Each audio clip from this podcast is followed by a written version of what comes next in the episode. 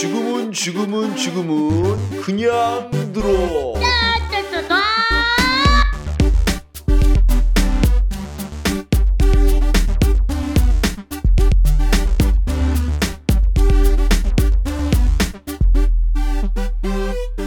국내 최초 5등급을 위한 수능 국어 방송. 자, 이번 시간에는 어떤 걸 하려고 하냐면 이제 품사에 대해서 하려고 합니다. 품사. 저번 시간에는 형태소에 대해서 했었죠. 이제 품사.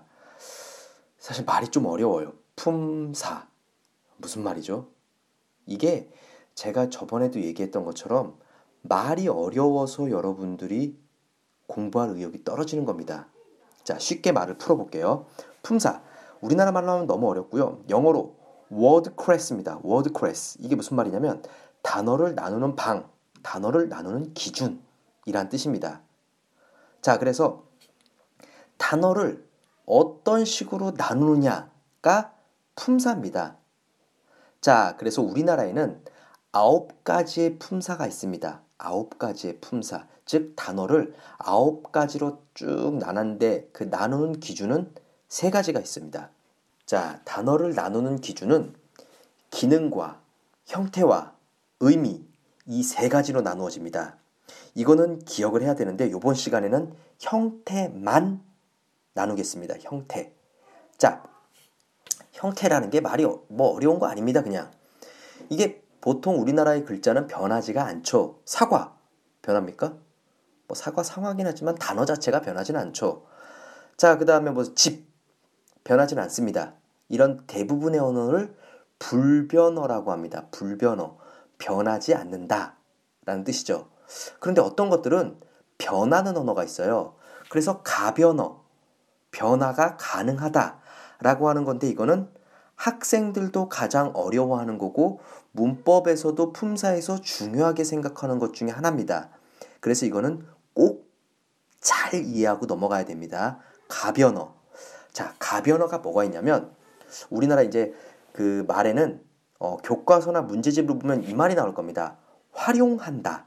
활용이란 말이 나옵니다. 활용. 말을 또 어렵게 누가 이제 이렇게 썼는데 잘 보세요. 여러분이 이제 횟집을 갔어요.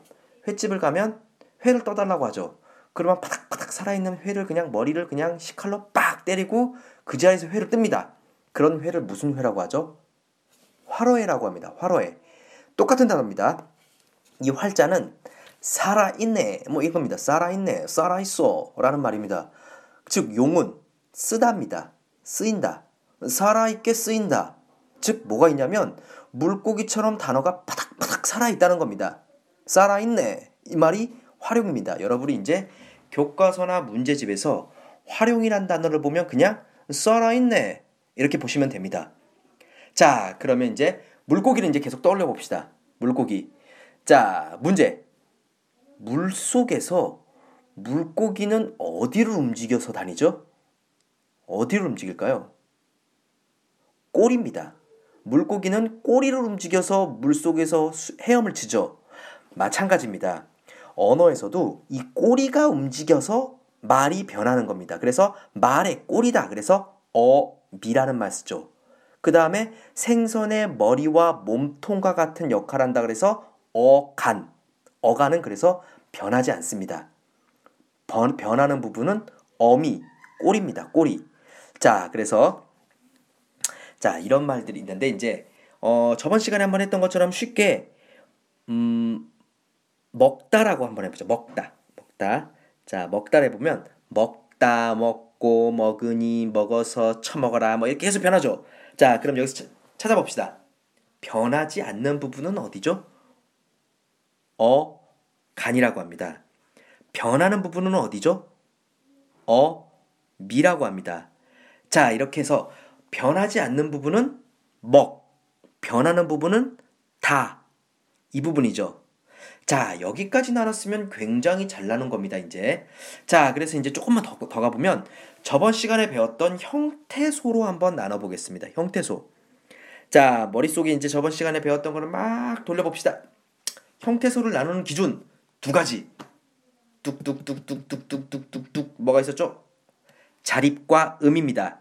자, 자립 혼자 쓸 수 있냐 없냐 이건 띄어쓰기 단위라 그랬죠. 자, 먹다는 쪼갤 수 있습니다. 먹과 다로, 어간과 어미로. 그럼 이 하나 하나는 혼자 쓸 수 있습니까? 없습니까? 먹과 다 하나 하나는 혼자 쓸 수 없기 때문에 의존 형태소에 들어갑니다. 자, 그런데 의미로 따지면 먹 다에서 먹은 어간이죠. 어간은 의미가 있죠. 그래서 실질 형태소로 가고 다는 의미가 없습니다. 이 안에는. 왜냐하면 먹다, 가다 똑같은 단데 이 다가 어떤 의미가 있겠습니까? 그래서 이 다는 문법적인 형식만 있다 그래서 형식 형태소라고 한다 그랬죠. 그래서 저번 시간에 배웠던 것과 오늘 배웠던 것이 이제 연결이 되는 부분입니다. 여러분 기억을 잘해야 돼요. 어간과 어미, 자립과 의미로 나눈 형태소 이것만 잘 나누면 문법의 시작을 하는 겁니다. 첫 단추를 잘 꿰인 겁니다. 자, 그래서 이제 이 활용이 가능한 언어 중에서는 품사가 이제 두 가지가 있는데 동사와 형용사가 있습니다. 이거에 대해서 이제 나누는 기준이나 그런 것들은 다음 시간에 하고요. 그 다음에 한 가지 더 얘기할 거는 여기서 변태가 한 마리가 있어요. 이제 변태라는 것은 형태가 이상하다는 얘기죠. 서술격 조사 이다도 가변어 즉 활용을 합니다. 서술격 조사 이다. 자, 이것만 추가적으로 기억하시면 됩니다. 여러분, 쉽게 말을 배워보니까 그렇게 어렵진 않죠? 사실 이게 말이라는 게 그냥 어려운 낱말이나 내가 쓰지 않는 낱말을 쓴 것이지 누가 말만 풀어서 설명해 주거나 내가 그렇게 이해를 하면 충분히 내 것으로 만들 수 있습니다. 여러분, 절대로 쫄지 마세요. 오늘은 여기까지 하겠습니다.